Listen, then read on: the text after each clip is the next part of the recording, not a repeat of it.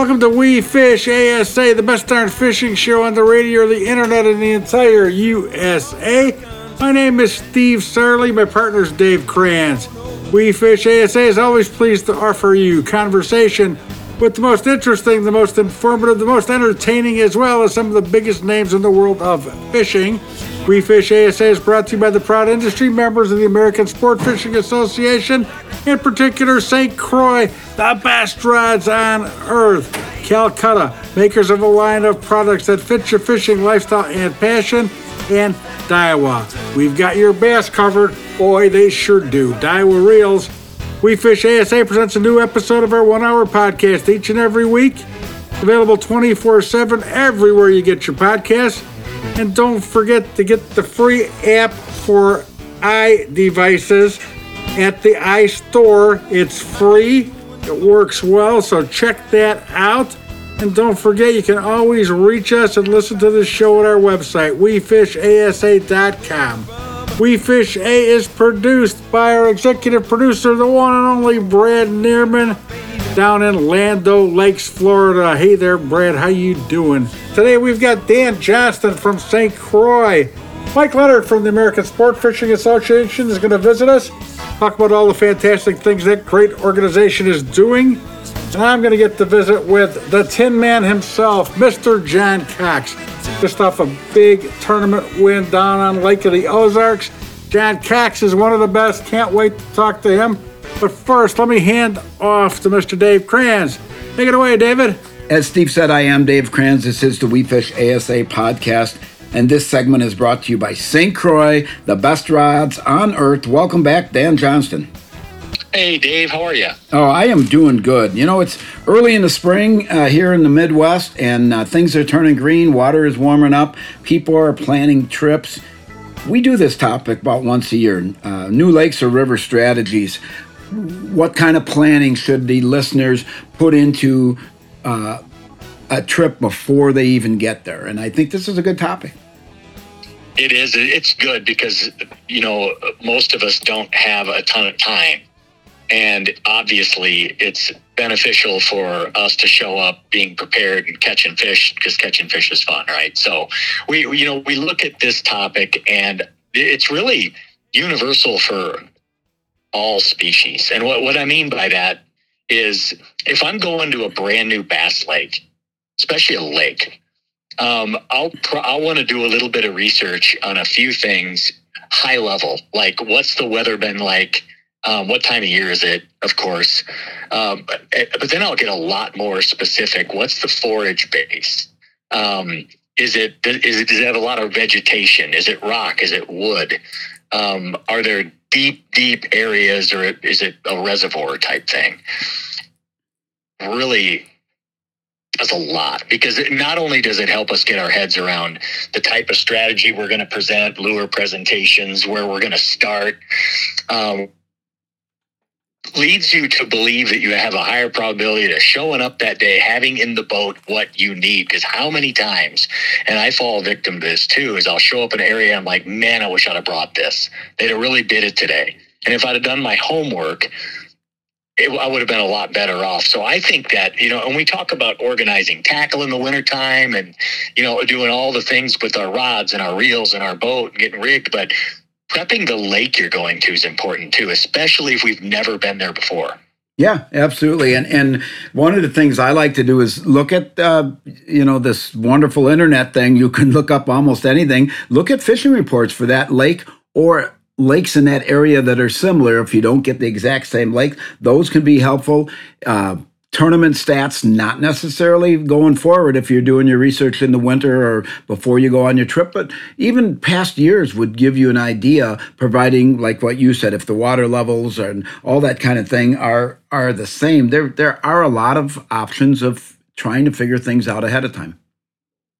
Well, and the, one of the biggest tools that I use now for this, um, and I use it hunting a lot too, is Google it's absolutely ridiculous because you can zoom up and you can find things, you can see things, you know, drop offs and areas where the deep water hits the bank, and you can see those things on Google Earth. And it's, I probably spend more time on that than I do any other tool for preparing going fishing, even over past tournament results and talking to locals and all those things because it shows you what you want to see obviously literally from a high level but you can get really specific about you know based on what i'm seeing here where would i start? What what am i going to try to target? And then if you fire up your uh, lake master and navionics in it it'd be lethal.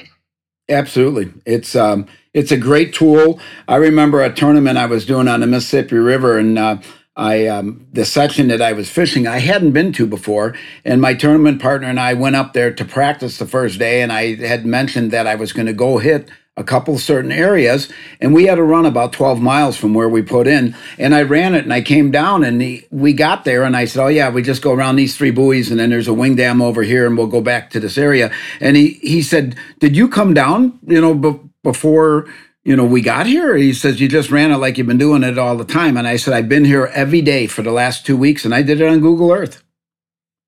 Well, it, it, and I tell you a little story on the upper Mississippi River. I was doing Google Earth and I saw this area where the watercolor was really weird. I was like, man, that's odd. So I kept zooming and zooming and zooming and I got real specific and I found there was a little tiny feeder creek culvert type thing coming in. I had no idea. I'd run by it a hundred times and I found that thing and I idled over to it. I had to get the trolling motor and got over to it. And sure enough, there it was. And when you get rain, that thing spits out all this fresh, muddy water and it's become a great little spot for me, you know, and it was a hundred percent Google Earth or I wouldn't have found that, you know? So I, I think Google Earth's just one thing, you know, a, a lot of it um, also is, you know, bait fish, bottom composition, you know, because really when you look at it, a crappie is a crappie and a bass is a bass. And sure, they have their local nuances, no question. But if your crayfish are a different color a certain time of year than other places, those things matter. You know, what kind of shad are in the lake? Um, what size are the shad, generally speaking, for a certain time of year? And all of these things, the better we can understand it, it's amazing how much your luck increases. Yeah, and, and this can apply to places maybe you haven't gone in a decade or two. You know, 10 or 20 years ago, you had spots, you went to them, but as you're saying, maybe the bait changed. In our home body of water here on the Fox River and Fox Chain of Lakes, we didn't have shad 20 years ago. They weren't here. And then they came up from the Mississippi into the Illinois River, into the Fox River, and and now we have the eagles because they feed on those shad and they die out and they you know we see more pelicans stopping going north and coming south because there's a there's a shad forage base here. So don't just think this is for places that you've never been but maybe places you haven't been for a long time. Yeah and i i, I agree 100% and it really segues into uh, under just letting the fish tell you what to do. And I, I, did a recent podcast with you um, when we were down Lake of the Ozarks and I did all that uh, based on you know history and all the information I got. Went down there, and my plan plan A was an absolute bust. Hundred percent. I couldn't have been more wrong. And I figured, okay, I can grind this out and try to catch three all day, or I could audible and start doing some other things and let the fish tell me what to do. Put the trolling motor on high until I get a bite and figure out why this fish bit it, how it bit it, where it was, and then try to apply it to other areas of the lake. So you always have to resort to that, no matter how much preparation that you do, because more times than not, we're proven wrong. All of us are. Uh, but but it's important being prepared it definitely increases your chances of success quicker than having to completely let the fish tell you everything. If you know the bottom composition and what the the layout of the lake is, or does the water clarity change by mile marker, for example, on a big lake? Is it dirtier with the farther you run away from the dam? Generally speaking, yes, that's true. But some lakes, it happens a lot more than others you know so I, I, think all of these things are just uh, are really important and it's fun you know it, it's like it's like you know preparing for a football or a basketball game or golf or whatever sport you play. Practice makes perfect, and a lot of practice is preparation, both on the mental side and then also understanding what you're competing against. Absolutely. And there is one thing that is. Uh, never a, a, bad thing to do is you call a local tackle store up there, tell them what time of year you're going to be there, and they can tell you what's going on that time of year. And you may be planning to go and say, "Hey, I want to catch smallmouth bass," but maybe at the time of year you're going, you know, the the tackle uh, owner or, or employee will tell you, "Boy, that is a great time of year. We catch a lot of nice northern pike that time of year." So that might help you bring the right equipment based on that kind of information. And you can't ever go wrong calling a, a local tackle store. They want you to be successful. They want you to catch fish. They want you to tell other people how well you did so other people come to that area. I try to go in there, and I go in there for two reasons number one, the first reason you said, talk to somebody about the local juice, you know, and, and, a lot of times you're talking to somebody and they're, oh man, you work for St. Croix, and they start telling you all these things. It's like, oh great, you know, that's fine. But bigger reason I go in there is you all, most tackle shops have been very blessed. I've been throughout them all over the country for decades with my job and I'll see the local lure maker selection of some little hot thing that some local guy's making, or or you look at the colors that they carry, that the peg hooks that are empty. Ask them what was that, you know, on that peg hook that's out. Oh, it's this one color. For some reason, on this lake, they bite it great, and that's great for that lake. But I've learned so much about finding things in other regions that work at home too big time. And I can say that especially about the Southeast. The things I've found in at the East Tennessee Sports Show that have become some of my go-to baits that I never see up here came from a completely different market by going to that show and local dealers in that area. Huge thing you're bringing up there. And it's really important helping you be successful and most importantly, more diverse, being different, throwing things other people aren't. Yeah, and asking them what colors work best for that color water, and and then like you said, use that at home, use it in other places. If they say, yeah, this is a, a you know a, a tea colored. Uh, water uh, color here or this is a muddy water or this is a clear water color and and remember what those are and go back home and do the same thing and uh, gonna have nothing but good success right that's the fun. That's the fun of it is doing this recon and trying to get a leg up on your competition and your buddies. That's what makes it fun, you know. And we all have our things, Dave. There's there's things as good a friend as you are. I'll probably never tell you about little tweaks I do on baits until I'm on my deathbed, and you'll have to force it out of me then. that's the fun of it. That's the fun of it. That's it. That's what makes us. That's what makes us go. And it's just really. uh I, we, the, the blessing is there's so many people we can learn from if you just lean on it and get information and go into stores and you know it helps the industry but it certainly helps your fishing. Absolutely and that's what's always good about interviewing a dan johnston and getting the good information ideas putting them to work and uh, as always dan thanks for being on the program and i look forward to talking to you next week Hey, thanks, Dave. Appreciate it. Oh, no problem. That was Dan Johnston. I am Dave Kranz, and this segment of the We Fish ASA podcast is always brought to you by St. Croix, the best rods on earth. We will be right back.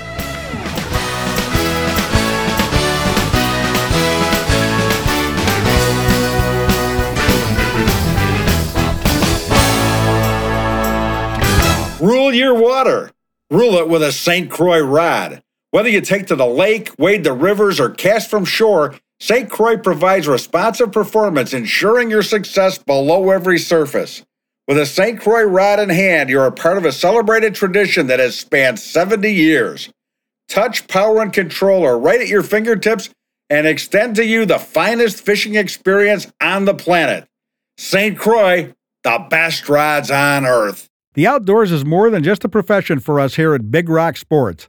As avid anglers, hunters, and outdoor enthusiasts, it's our passion. So, advocating on behalf of the outdoor sporting goods industry is a top priority for us. Big Rock Sports is proud to serve as the voice and advocate of outdoor sporting goods retailers across the nation. Big Rock Sports works tirelessly to protect our fisheries and anglers' rights. Big Rock Sports, we are here for you. I'm professional angler Kevin Van Dam, and people always ask me, what's the best and easiest way to catch fish? Well, that's simple keep our waterways clean and free of litter. You know, tossing your worn out lures in the lake is not a winning move. Pitch them in the trash. Do your part and join me. Visit keepamericafishing.org and pledge to pitch it.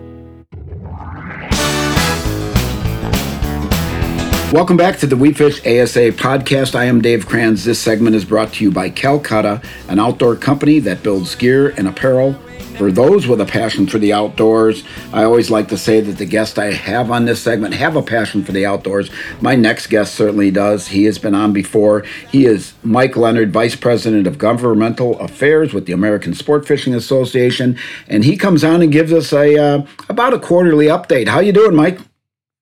I'm doing all right, Dave. Thanks for having me on. Yeah, the passion for the outdoor stuff. Um, certainly talk a lot about fishing. Don't get to do as much of it. I have gotten into hunting and have not had any spring turkey hunting success. So I do have the passion. It's sometimes the follow through and what you're out there for that I still struggle with. Yeah, it's it's uh, it's a lot of work and it's a lot of fun, but uh, uh, the things you get to see when you fish or hunt or trap and enjoy the outdoors are like none other than th- other people can go outside and do different things, but those three things really um, help you become a better outdoors person and realize what's really out there. Yeah, no, absolutely. There's a, that connection that you make when you're interacting at that level with uh, with these fish and wildlife resources. It it definitely gives you a stronger appreciation, and hopefully for a lot of folks, makes them want to you know work to help conserve it for future generations, and um, relates to a lot of the uh, less fun but equally important conservation and policy stuff that, that folks like me get to work on. Yeah, and you and you do a great job with it. And uh, what's going on up there on Capitol Hill these days? What are you working on, and what should we be concerned about? Yeah, well, appreciate it. Um, you know, so I'm in the DC area. Uh, ASA's got a, a, team of folks all around the country working on sport fishing policy, conservation. You know, we're a trade association, so every now and then we get involved in tax and trade issues too. But um, yeah, it's been, you know, as always, never a dull moment in Washington, D.C., working with Congress. It's been a bit of a, a bumpy start um, to get things uh, going for this, you know, very closely divided Congress and, uh, you know, it, it differently split between Democrats holding the Senate, Republicans holding the House. But, you know, we like to think in the fisheries conservation, outdoor recreation community, we're still one of those few areas where folks across the aisle can come together and actually work to get things done. When they're when they're disagreeing over everything else, you'd like to think that uh, having healthy fisheries resources and uh, and healthy natural resources for uh, a, a, large segment of their constituents to be able to continue to uh, to fish and um, and have healthy waterways. That's still something that doesn't matter where you are on the political spectrum that you can come together and support. Um, so yeah, a few things just to touch base on, um, especially to, to, put on your listeners' radar. Uh, first thing that uh, we are in the farm bill cycle. So folks may be aware that every five years Congress reauthorizes the farm bill, which is a, a massive, you know, billion plus dollar federal program that um, does a lot of things, including a lot of subsidies and uh, different policy operations for the farming, the agriculture community, also runs the gauntlet from that to you know a lot of food assistance programs like SNAP. Um, so there's a bunch in it, but it's a program that those of us in the fisheries space have been looking at and thinking, you know, this isn't just about farmers. It's not just about food assistance, but there's a lot in here for fisheries too, and it's an area that we need to be uh, getting more involved in and making sure lawmakers understand that a lot of these conservation programs, you know, it, has been said this is one of the largest conservation programs that Congress works on each uh, each cycle, and it's true. I mean, it's uh, again over a billion dollars in mm. um, conservation programs that go to help private landowners, working farms to um, implement conservation programs that help wildlife. So you've got a lot of uh, wildlife groups like uh, Ducks Unlimited, Pheasants Forever that have had a long-standing interaction with the Farm Bill, but it does a lot for fisheries too. If you think of uh, different programs to help um, control runoff, control um, uh, nitrogen discharges into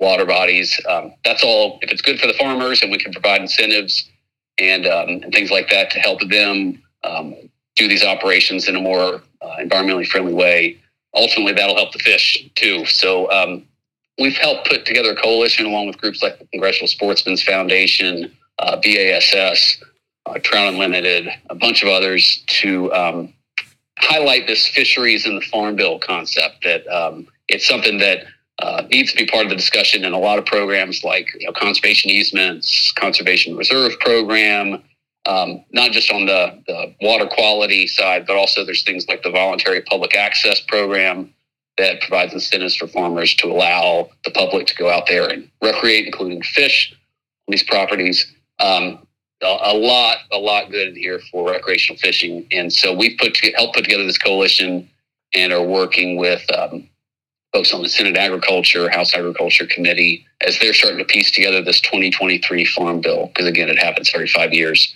Yeah. That these programs that are really important to fisheries um, get the attention that they deserve, and um, maybe build up to in the future to where we can help grow these programs and do more for conservation and for fishing access in the Farm Bill. So it, has been a sort of a, a new endeavor for us but probably long overdue and something really doesn't matter where in the country you are unless you're in a big city uh, these are programs that really do benefit recreational fishing across the country and a space that we should be playing more in Absolutely, makes a lot of sense to me. Uh, um, like you said, the runoff, the the chemicals that they use, the nitrogen that you know creates weed growth, uh, algae blooms, things like that affects all of the uh, wildlife that's out there. And yeah, glad you're in that arena, and, and you're right, we should be there. What else we got going on? Yeah, there's another bill that uh, if folks want to learn more, maybe get engaged, and you know, this is probably something we'll touch on at the end, but we'll we'll mention it now.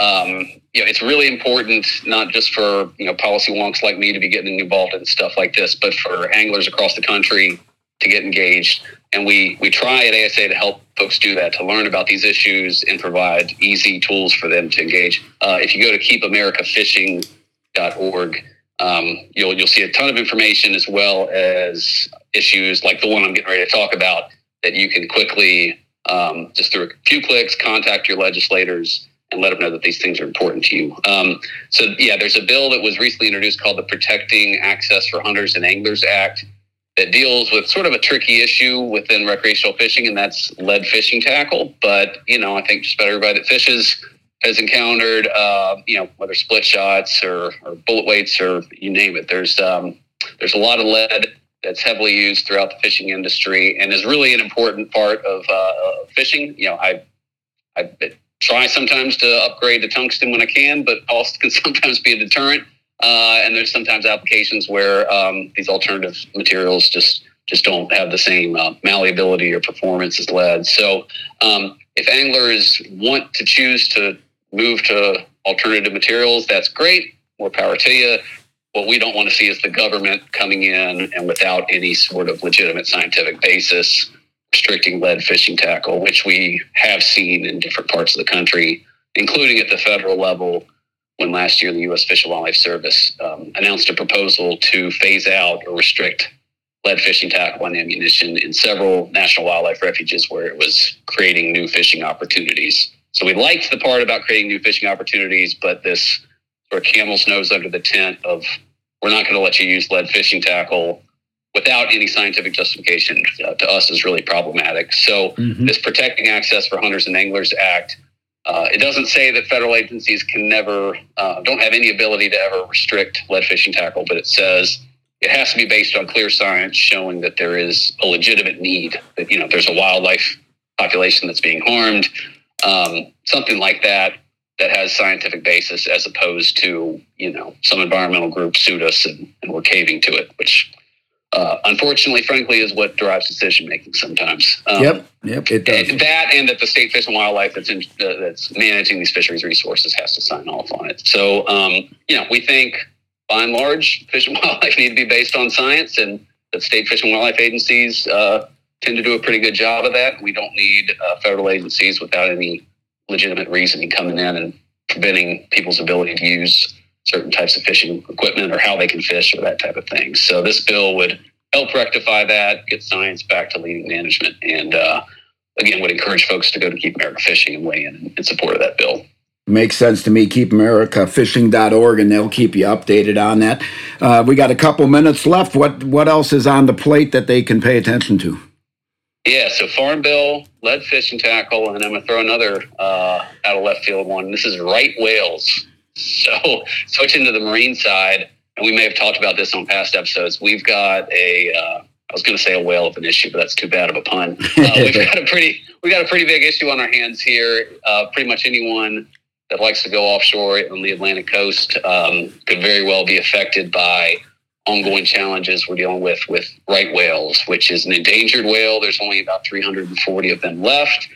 Um, the primary, uh, well, there's a lot going on with right whales, but the primary human caused impacts to right whales are entanglements with lobster gear in the Northeast. Folks may have seen some issues in the news with you know, Whole Foods not selling Maine lobster anymore. There's that's that's one side of the equation that doesn't really impact us. But there was a proposal last summer to implement speed restrictions on any boat above 35 feet all along the Atlantic coast in an effort to protect these 300 or so right whales that are left. And you know, as a community, we care about conservation, we care about whales, the entire marine ecosystem. But telling every recreational boater that wants to go offshore in a boat greater than 35 feet that um, you got this pretty severe speed limit for over half the year when there might not be a whale within 100 miles of you, and yet we all have to abide by this um, pretty severe speed restriction. Uh, you know, it Yeah. it gets to a point where you're not going to be able to go offshore just because the amount of time it's going to take to to putz along. You're not going to have any time left for fishing. So we've already heard from boat manufacturers that sales are slumping. That they're getting calls from people saying they don't want that boat anymore because why would I have this if I can't use it for over half a year? Right. So we've been pushing really hard to get science to support more reasonable, um, dynamic, real time monitoring of these whales and therefore regulations that can be more adapted to hey, there's actually are whales in these areas. Maybe we can slow down for this time period until they're out of the area. Yep. As opposed to this proposal, which is, you know, over half the year, no matter what. So we've been pushing pretty hard back against that. And another one where if you go to Keep America Fishing, you can learn more. There you go. KeepAmericaFishing.org. Mike, I always appreciate an update from you uh, and look forward to the next one. Absolutely. See Excellent. come up next time around. But uh, thanks for having me on, Dave. Oh, no problem. That was Mike Leonard, Vice President of Governmental Affairs for the American Sport Fishing Association. Go to keepamericafishing.org to stay updated. I am Dave Kranz, and this segment was brought to you by Calcutta, an outdoor company that builds gear and apparel for those with a passion for the outdoors. The We Fish ASA podcast will be right back.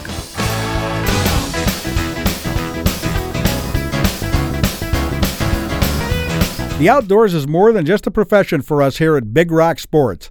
As avid anglers, hunters, and outdoor enthusiasts, it's our passion.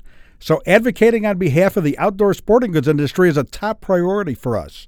Big Rock Sports is proud to serve as the voice and advocate of outdoor sporting goods retailers across the nation. Big Rock Sports works tirelessly to protect our fisheries and anglers' rights. Big Rock Sports, we are here for you. Calcutta Outdoors. From bluegill to bluefin, Calcutta Outdoors has the innovative outdoor recreational brands that consumers are looking for. We offer a wide range of trusted products, from fishing rods, combos, and tackle to coolers, drinkware, outdoor apparel, and marine accessories. Calcutta Outdoors. Bass anglers have heard it all when it comes to manufacturers having the best casting reel. Well, Daiwa can back it up with the Tatula SV. The Tatula SV has three key features that make it the most versatile casting reel on the market today. The SV spool is a lightweight aluminum spool allowing for long control light lure casting. Magforce Z gives you the option to set a precise casting range no matter what lure or wind situation. The Daiwa T-Wing system reduces line angle and friction when casting. Distance, control, and finesse like no other reel on the market. Tatula, the ultimate finesse long cast system designed by Daiwa. Welcome back to We Fish ASA. I'm Steve Sarley.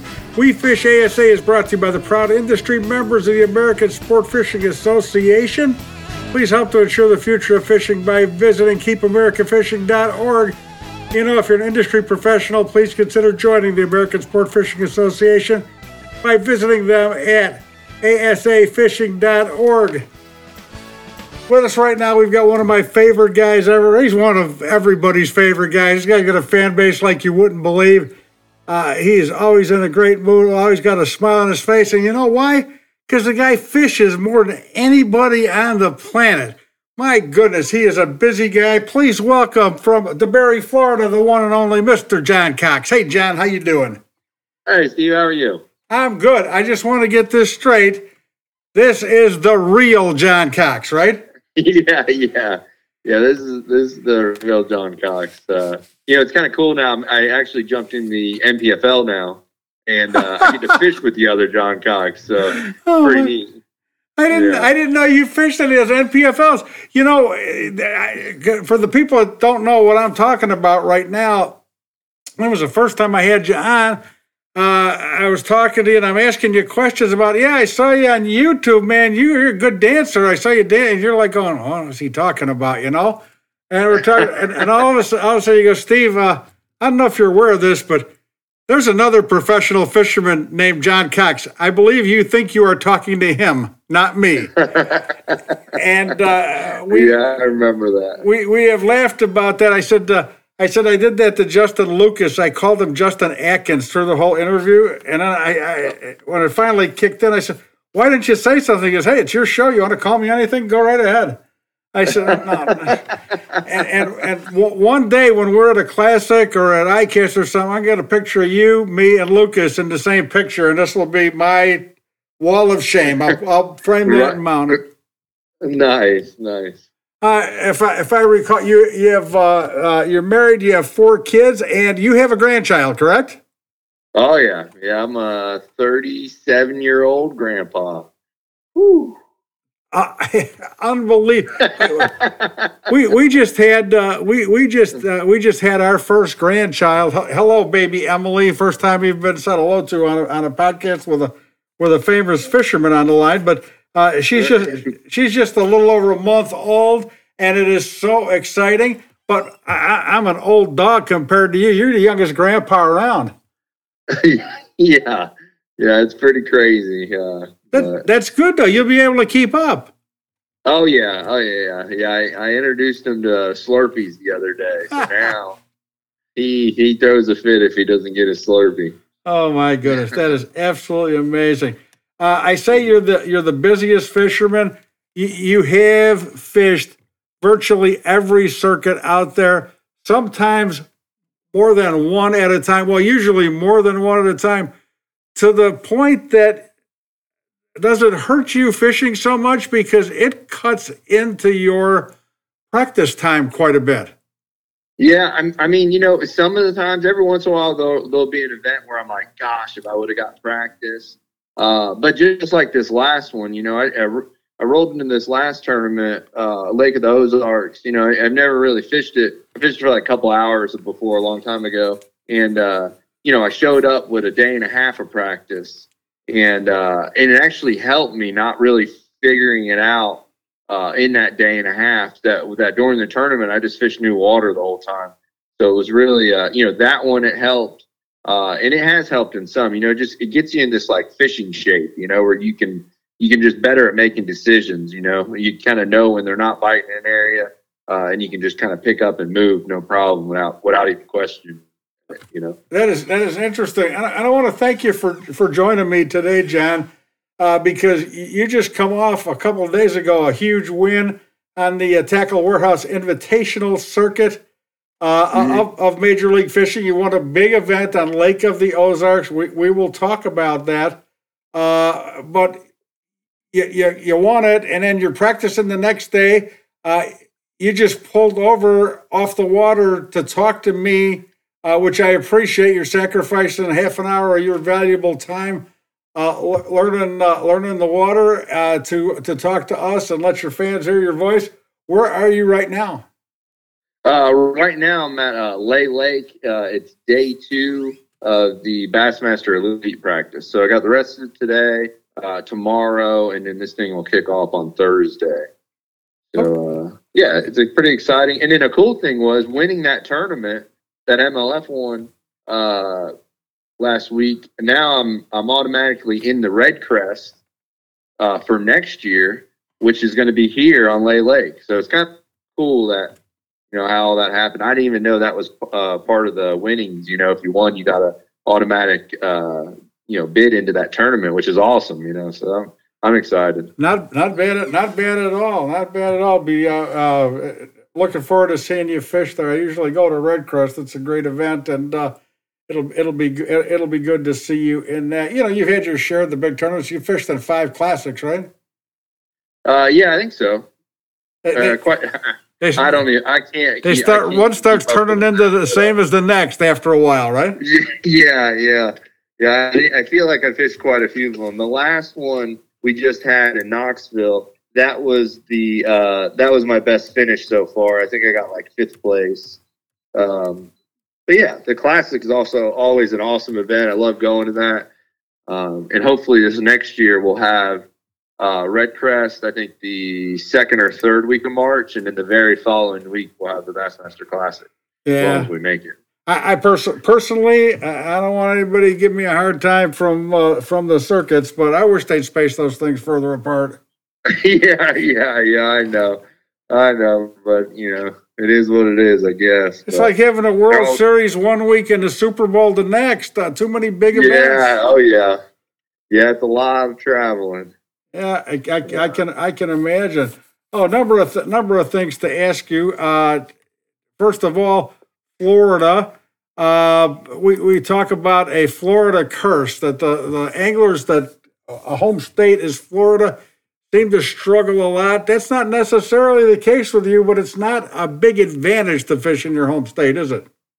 Oh yeah, no, I I'm always Florida's the one where I'm like, oh gosh, please let me get through the Florida event with a good finish. And and the the times uh, that I've had a shot at AOY, it's always when I've got through the Florida event and or not won AOY is because of the bad finish in the Florida event. So it's always and that's the thing. Florida's tough. It, it changes constantly. You can't you you could you know almost win the tournament one spot one year go back the next and they're nowhere near to be found. The area doesn't even look the same. Um, so yeah, I think I think the problem is is you know twenty uh, whatever how many years it was it is that I've been fishing in Florida and fishing tournaments. It's almost like I need to wipe it clean and forget everything I know and just start over, you know, and do an actual practice like a lot of these places that I end up going to, you know. Well, you know, Mother Nature has a very, uh, very strange sense of humor with uh, the way she treats fishermen. Uh, yeah. you know, uh, they play. I, I wouldn't want to plan these tournaments. They're planning. You know, they got to find the right water. They're looking for big water that can handle the amount of boats, uh, handle the amount of crowd that comes out to see you, and uh, arrange it so it's hitting a period where they should be able to get big fish. And then all of a sudden it comes up to the tournament because weather has been so off the charts. All of a sudden you're in a in a, a lockdown uh, mode where the fish don't want to bite at all, and that wasn't what they figured. And there's nothing you can do about it, right? Right. Yeah. And I mean, that's the hardest thing. You know, sometimes we line up and we hit these places just right. And then other times we're either like a week or so late or early. And uh, I mean, it just happens, but uh, it's still normally uh, pretty decent fishing. Uh, but I've, I've seen it a lot where, uh, especially in some classics where uh, I've gotten out there and I'm like, oh my gosh, this is going to be the week. And then the weather rolls in, sets them back another week. And then, you know, and then I end up not doing as well as I was hoping, you know. Yeah, yeah, for sure. How old did you say you were? Um, 37, going to be 38 uh, in December. 37 years old, uh, uh, a- and uh, career earnings of two and a quarter million dollars at the age of 37. And you've been doing this for how many years? Um, I think I've been fishing. I started fishing the FLW tour in 2010, so I guess we're 12 13 years. years. All right, so so add Yeah, another thir- add another 13 years at 50.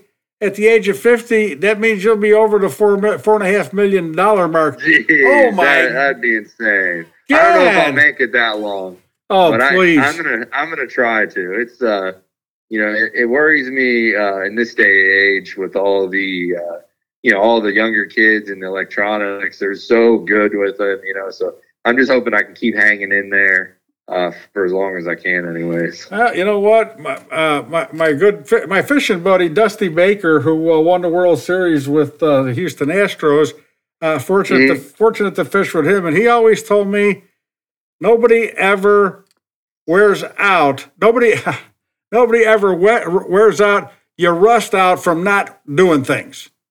Right, right. And he says, long, long as you're active and you're busy and you're doing things, you'll be fine. Nothing's going to stop you. And and I think he's right in that regard. And and if he is right, you're the last guy in the world who's going to rust out because you don't stop for nothing. God, I hope he's right. But yeah, that's uh, that's true. I, you know, I, I honestly, I just, I love it. Like I, every day of this, you know, even though I think right now, I think I'm six weeks straight right now, however many days that is, you know, with the in between drive and in between some of them. Um, but man, feel good. Like I'm excited about this week. You know, um, yeah. I mean, it's you know, I just I really enjoy it. Really love it. Tell me about this uh, Keith Carson who finished second to you at Lake of the Ozarks. I- have heard that uh, you may know him a little bit better than most guys do. yeah, yeah. So he he's my uh, my team partner from uh, when we started fishing the team tournaments together, John Boat Club, uh, and then some of the other uh, team trails we fished. And uh, you know, I got to know Keith. We both uh, lived right down the street from each other, and we would ride our bikes at Gemini Springs and uh, fish from the shore all the time. And uh, you know, catching bedding fish, even though we didn't exactly that it was like we, we knew they were on white spots and stuff. So it was really cool to finish one and two in that tournament. It's, it's something we dream we dreamt of. You know, that was definitely not realistic. We were like, you know, we might both be able to do this for a living one day, but there's no way we're going to go to a tournament, finish one and two, and come out of there, you know. And, uh, and it happened last week, you know, which was just it was crazy, and and and even the you know my practice was kind of weird, and uh, I moved around too much. Was kind of kind of panicked because I only had that day and a half, and uh, and then Keith was like, "Hey, you can come over and fit the other side of the lake from where he's fishing," and I was like, "Okay," and I ended up doing that you know, and then we both get first and second. So it's just pretty cool. Keith's an awesome guy. Uh, you know, I really enjoy getting to go in all tournaments with him. And uh, man, we we're like, we're looking forward to the next one. We're like, hey, let's do this again. You know? I, I, I got a funny feeling if I interview Keith Carson, he's not going to say that he spent these years praying that one day he would finish second to John Cox in a big tournament. yeah, no, I, I'm sure he. Uh, you know, we were we were both when we left that morning I said, you know, we were talking. We're like, man, we can come out of here uh, with 130,000. You know, and isn't uh, that something? Yeah, and it's just unreal. You know, and that's what and that's what we did. And uh, you know, we had a similar instance happen uh, our first year fishing the FLW tour. Uh, we were like three tournaments in. We were broke. Um, we really didn't know. Uh, you know, we didn't know how we were going to make it through the season. And you know, we came out of that tournament uh, out of the Red River uh, where I won the pro side and Keith won the co-angler side. Uh, you know, and we came out of there with like 120,000. So this was like, yeah, this was like the next best thing, you know, to that, you know, that was similar. Well, so that is, that is fantastic. Cool that is fantastic. Yeah. John Cox, I need to take a break. I'll let our sponsors have a word. We'll be back in just a short amount of time. And uh, we're folks, we're here visiting with the Tin Man himself, Mr. John Cox. I'm Steve Sarley. This is We Fish ASA, and we're coming right back.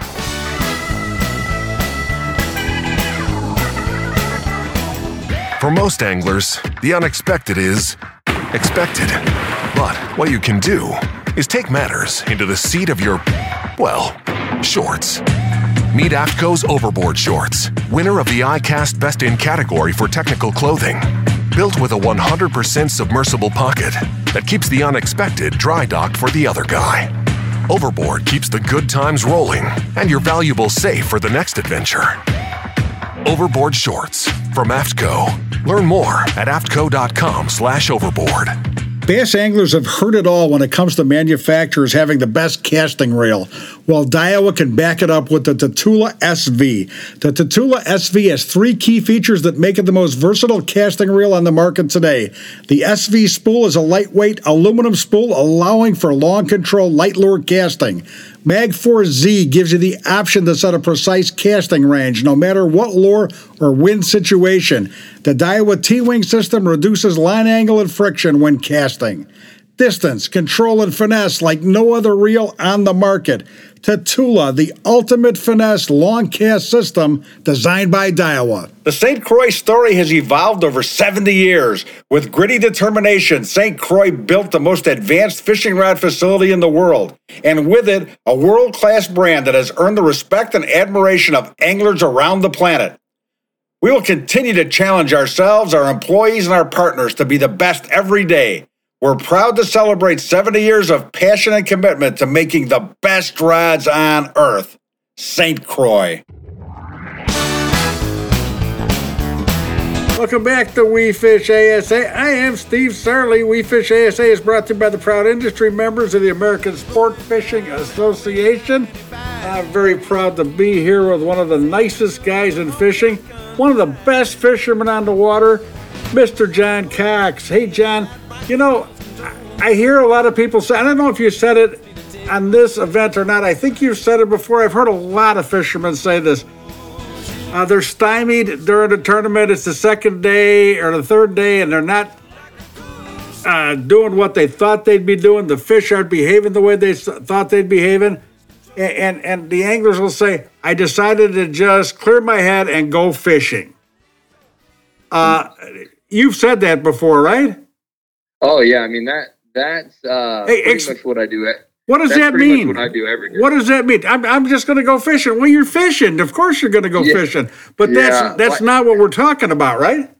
No, I, you know, it's more of a, you know, no game plan, uh, just roll with the conditions and, uh, you know, and that, and that's, that's kind of how I go every day. I mean, I practice, um, you know, the best I can, but I try not to worry about getting dialed in on, you know, any baits or, uh, you know, or, or, uh, an area, you know, I, I try to stay as open as I can, um, so that I'm able to, um, yeah, just just make that you know make that move or call during the day, and uh, it's no big deal, you know, because I'm not really leaving anything that I'm like super set on. So I think that really helps. And uh, when you went, you know, when you hit the lake with your buddy, you know, and you, know, you you know, you guys just go out and you either start, you know, uh, you know, the first good looking pocket you see or creek, or just go to your favorite spot that you caught them in the past, and uh, and just start fishing, put the trolling motor down, and go.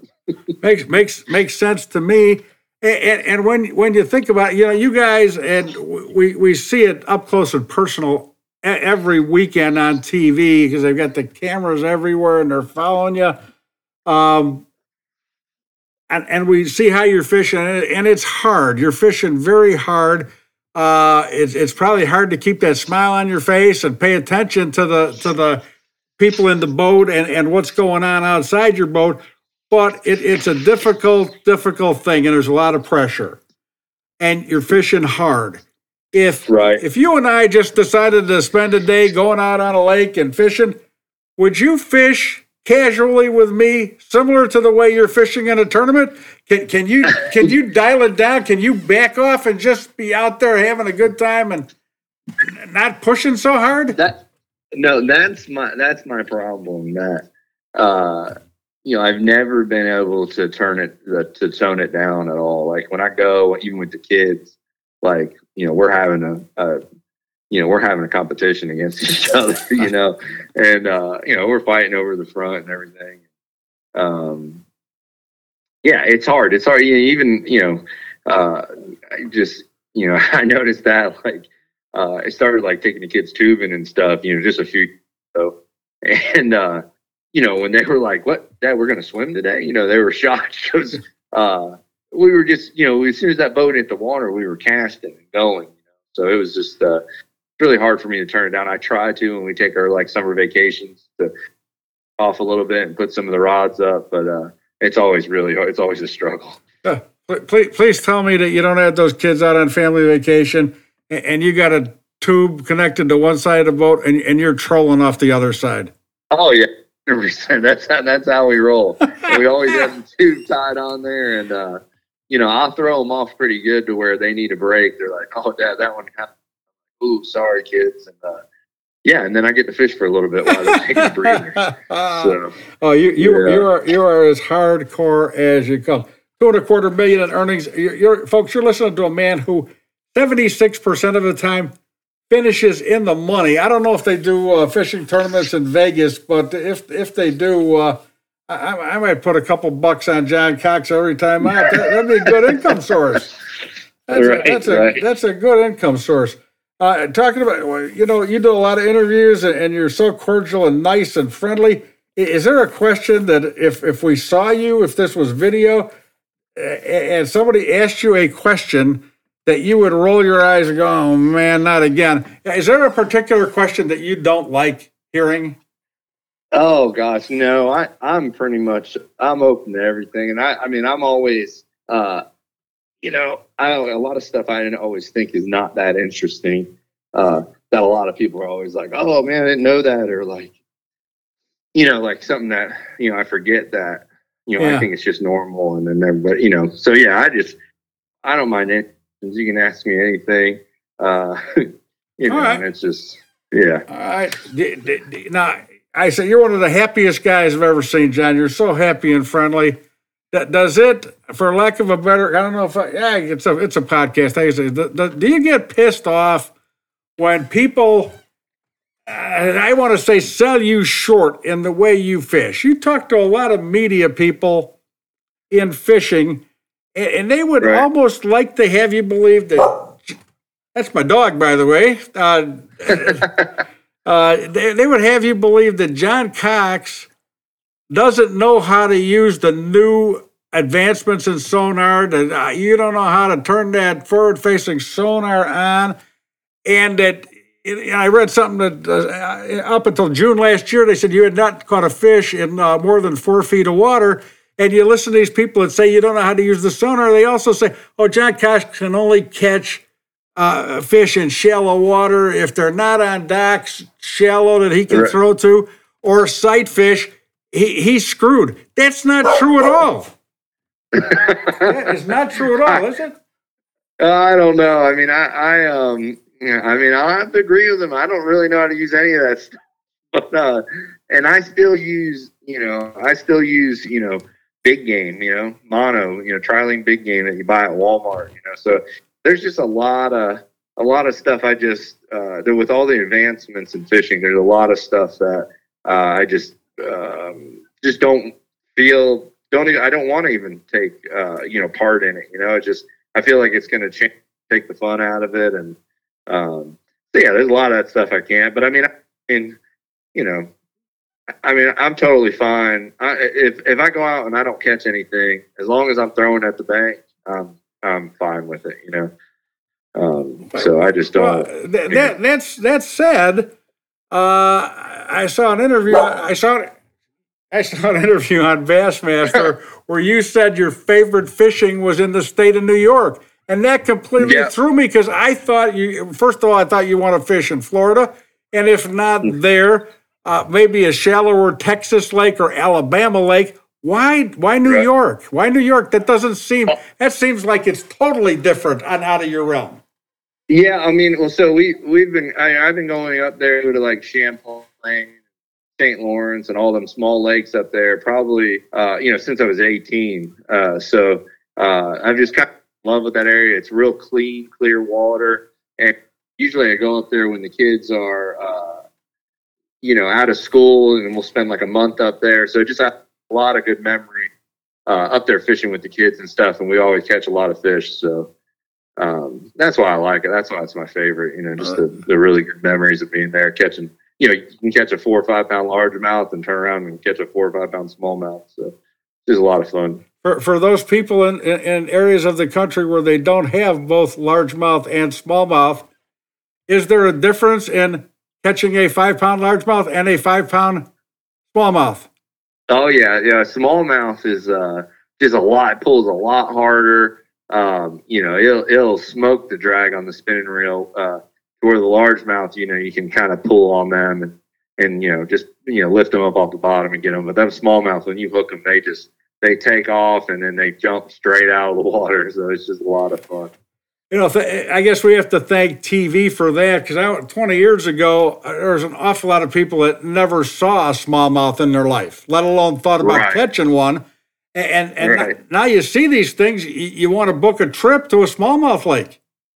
Oh yeah, without a doubt. Like I, I honestly, I, I, you know, I tell everybody I know, you know, if they haven't got to experience that, um, it's something you have to put on your bucket list because there's nothing else like it. Uh, when you hook that first one, even if it's a, you know, two to three pounder, it's going to pull harder.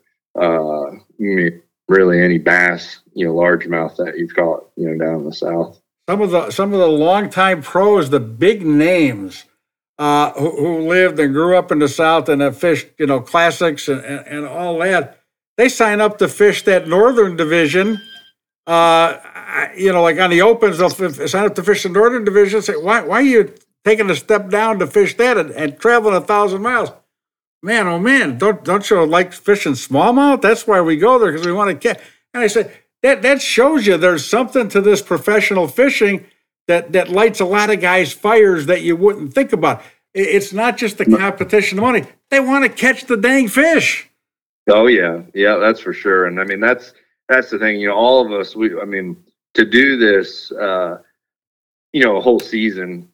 I mean, you got to love it, and that's what all the guys. I mean, we all love doing this, and um, you know, otherwise we would be doing something else. And it's just, you know, that's what it is. I mean, you go up north, and uh, you, find a tournament up there. You know, you don't if you, if you don't have one scheduled or planned, you make sure you find a tournament up there and jump in it because uh, you just don't want to miss out on that. You know, you want to get, you know, it's only unfrozen up there for so many months, and it's just, uh, you know, it, it's just such awesome fishing once the ice uh, thaws out.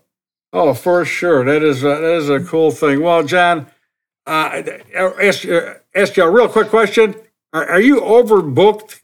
Would you like to maybe cut back a little bit? Oh no, I I honestly like I am. This was this was probably the worst go. This was I think six six weeks straight or something like that. I don't know. I lost count, but uh, this has by far been the most uh, days in a row where I haven't got a break. Um, but I'm fishing good, you know, and, and I'm feeling good, and uh, Yeah. I'm gonna really I'm gonna really save five days when I get home before I go to the next one. But from here out uh, is only uh, one, and then I'll have a week off or two, and then have a couple weeks off. So uh, it for the for the most part we're through the worst uh, the most busiest part of the season. Yeah, you can't call it worse. There's no worse. Yeah, I was gonna say I was gonna say worse. I know you caught was the worst That part, but it's been uh, it's been really good. These last six weeks have been pretty amazing. That, that is fantastic. Hey, hey, folks, uh, we- we're running out of time. I want to thank our guest, uh, the Tin Man himself, the one and only John Cox. Great fisherman and one of my favorite guys. Boy, I could listen to you talk all day. Best of luck to you. Best of luck to the family. We'll follow you the rest of the season, and I hope there's more great things ahead, John. Congratulations on your win at Lake of the Ozarks, and uh, keep knocking them dead, my friend. All right, thanks, Steve. See you guys. Talk to you soon, John All right, Cox. That wraps up this week's edition of the We Fish ASA podcast, the best darn fishing show on the radio or the internet in the entire USA.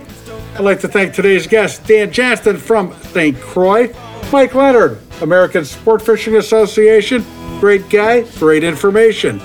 I enjoyed talking to uh, our true winner, the busiest guy on the water, Mr. John Cox. Uh, John and I were joined by Buster the Wonder Dog, who felt that he needed to uh, cut into the interview and add his two cents. Thanks, Buster. Nice to make your uh, internet podcast debut. I'd like to thank our sponsor, St. Croix, the best rods on earth, Calcutta, makers of a line of products that fit your fishing lifestyle and passion, and Daiwa. We've got your bass covered. Daiwa Reels. Remember that We Fish ASA presents a new episode of our one hour podcast every week. Available 24 7 everywhere you get your podcasts. You know, we love to hear from you, so you can contact us at our website, wefishasa.com, where you can also listen to the show. We answer everything we get, so fire up those keyboards and let us have it. If you like what you hear, please let us know. If there's something you'd like to hear us talk about or someone we should have on the show, please let us know that too. I'm Steve Sarley. My partner is Dave Crayons. We'll see you next week now. Let's go fishing.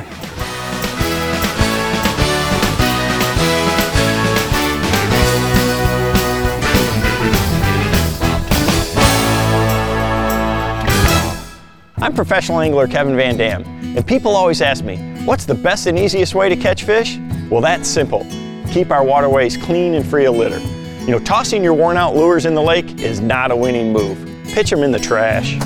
Do your part and join me. Visit keepamericafishing.org and pledge to pitch it.